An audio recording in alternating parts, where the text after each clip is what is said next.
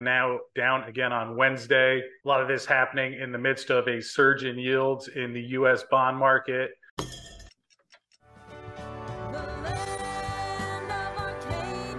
Well, hello there, my friends. Chris Marcus here with you for Arcadia Economics on a volatile Wednesday morning, where unfortunately we continue to see a bit of a sell-off in the gold and silver markets.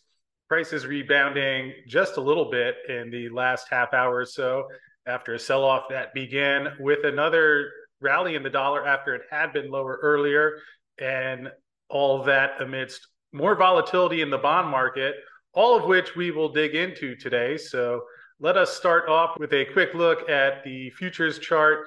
Here we can see now down about 28 cents. Silver had been rallying a little bit earlier this morning up to almost the 2150 level, then sold off sharply around 9 o'clock and has since rebounded a little bit back up to 2110. So still over the $21 level, and quite a sell-off we've seen over the past week. Silver had been up close to $24 last week, sold off. Then we had that big day on Friday where the price spiked early in the morning and then just got pummeled ever since then, followed by another sell-off on Monday, somewhat flat on Tuesday, and now down again on Wednesday. A lot of this happening in the midst of a surge in yields in the U.S. bond market, which is certainly having its impact, not only in silver, but certainly getting quite chaotic as we have seen some big moves, which we will take a look at in just a moment. Quick look at the gold chart. Now back to about flat on the day, and you can see quite a volatile session, as low as 1832 early this morning, had gotten up to 1842, sold off along with silver, and actually just spiked a little bit ago right around 11 o'clock Eastern time. Now at 1840, you can see as we back out to the 1 month chart here, gold at 1960 just about 2 weeks ago. That was the day of the Fed meeting, and quite a sell-off we have seen in the past 2 weeks as the rates have surged here in the U.S. Taking a look at the dollar index, you can see similarly here, quite a volatile chart. Dollar was over the 107 level earlier this morning before selling off. Did not get much of a rally in the metals during that.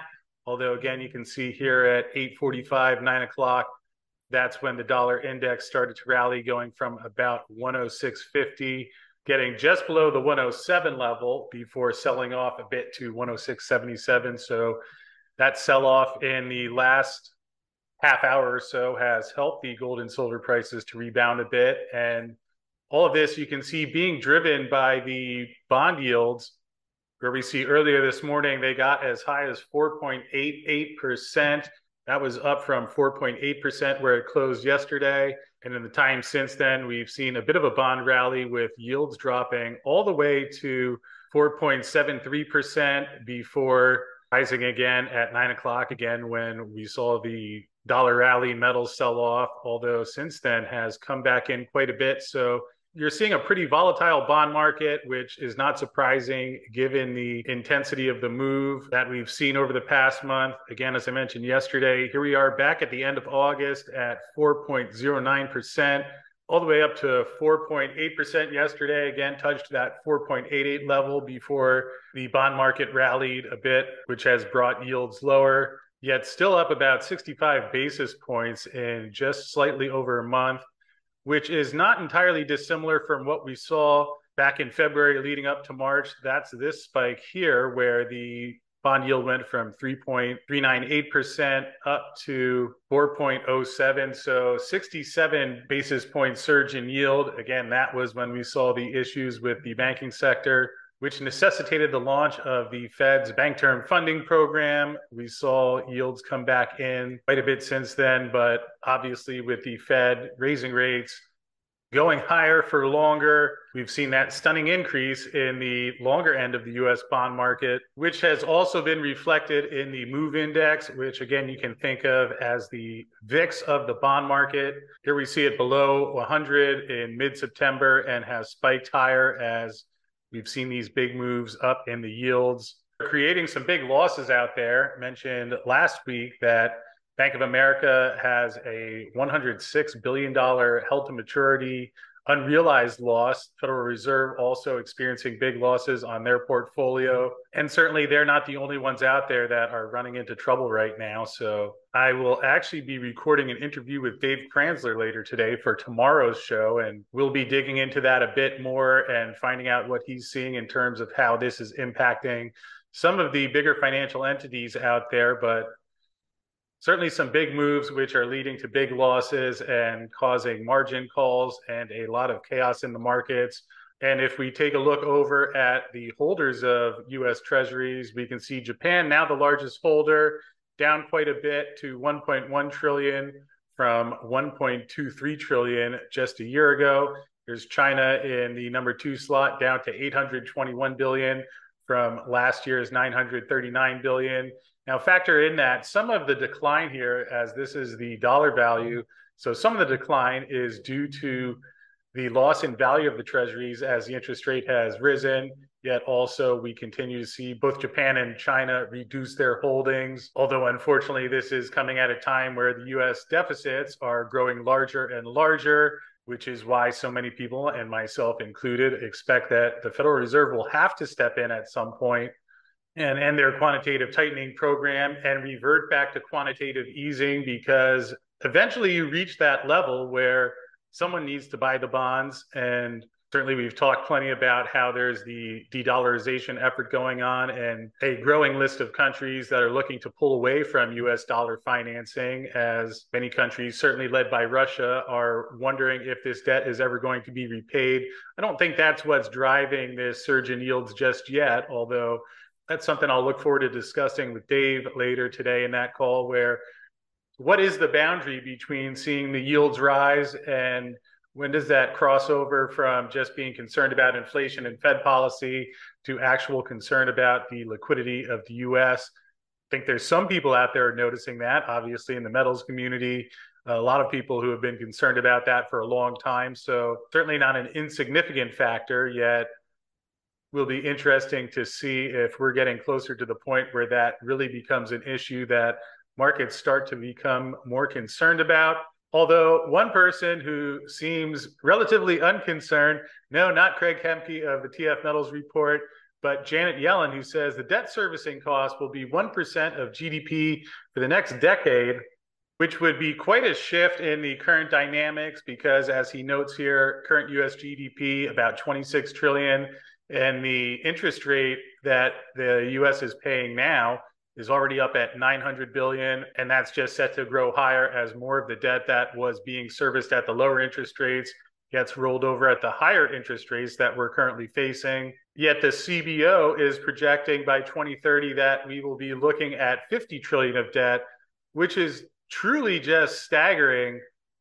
Although not hard to imagine, because here you can see on our debt clock, we're well past 33 trillion, this year's deficit at 2 trillion. And with growing concerns of recession, that level is set to only expand further. So 7 years out, 2 trillion, that is another 14 trillion. And CBO expecting those to be even larger to get us to 50 trillion by 2030.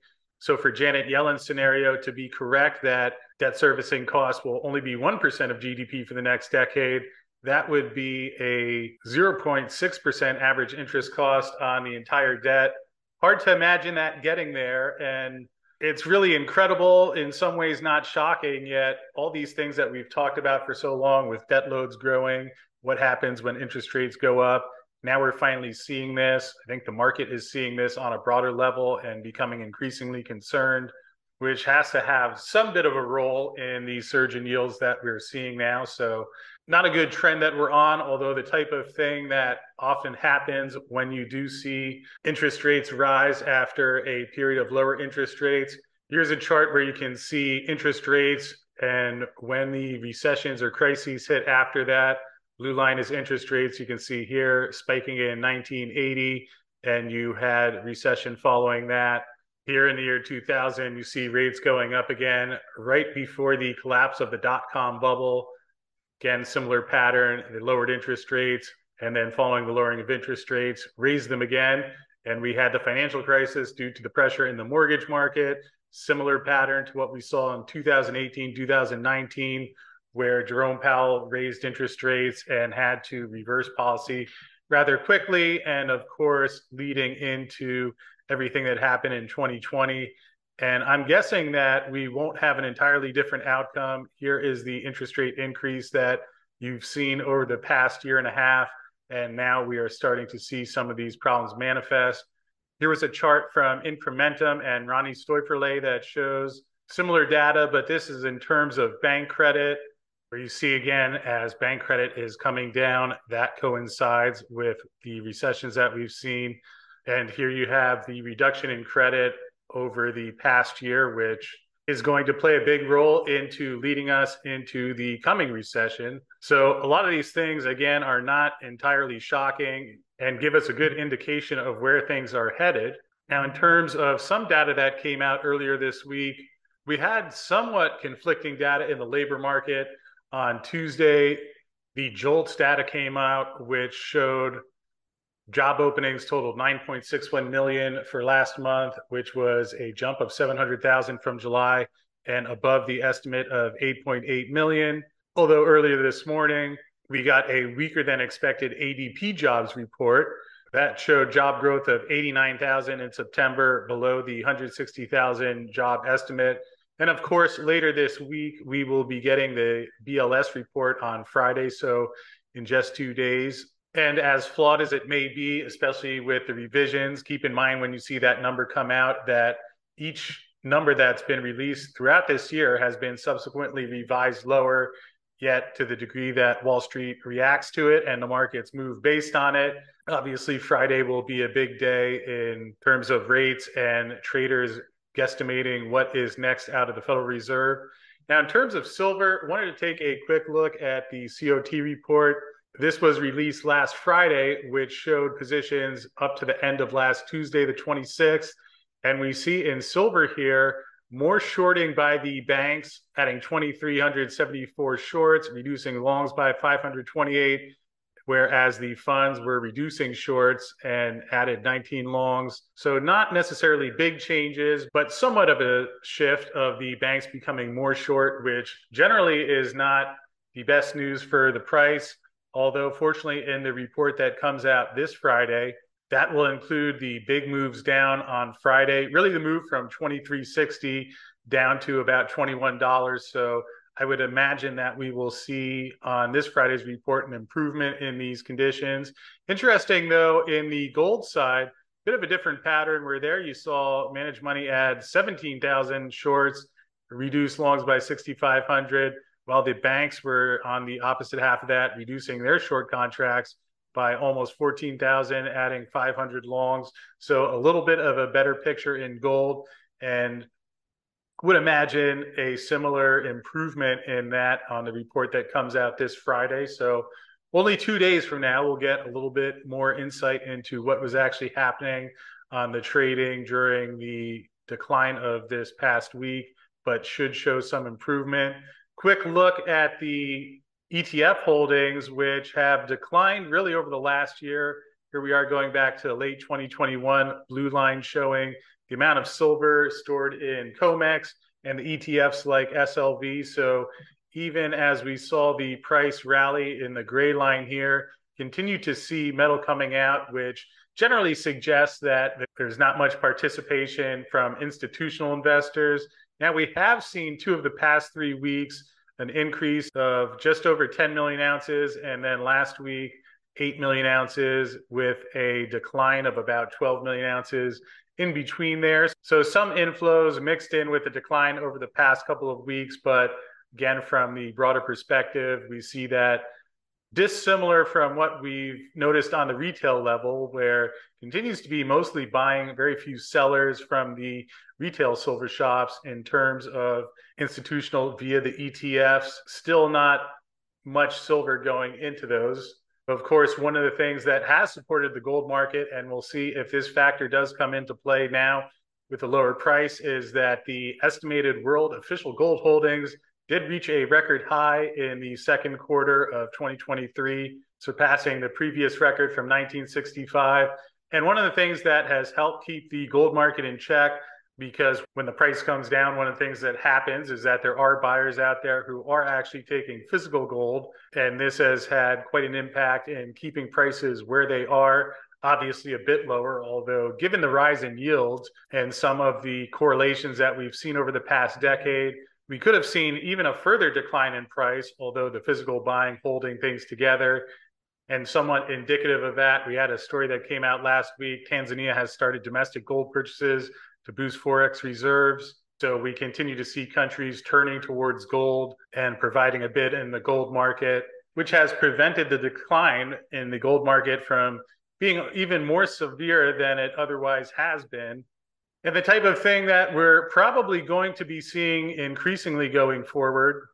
So while this may not help people who are looking at the gold and silver prices today to feel a lot better in the short term, it is indicative of a global shift towards the gold and metals markets as we see the debt loads in the U.S. continue to skyrocket with yield surging as well. And of course, whenever we do get to that point where the Fed has to start easing again, I would imagine that would be the point where we really start to see the metals take off, both on the gold and silver side. So anyway, that is the news that's going on today. Before we wrap up, did want to thank BlackRock Silver, who has brought us today's show. BlackRock did have an announcement out last week as they released the results from their recent drill program at the Silver Cloud campaign, where in 2022, they had drill results that graded as high as 70 grams per ton gold, 600 grams per ton silver. And while they were not able to replicate those results in the recent campaign, they do have a better understanding of the strike and orientation of the structure and are reviewing the geochemical data underway to better pinpoint where the system is localized. Of course, another thing that they did mention, which we'll be hearing about in the next couple of weeks, is that they remain online for an updated resource at their Tonopah West flagship project, where they had their initial resource last year showing over 42 million ounces of silver equivalent.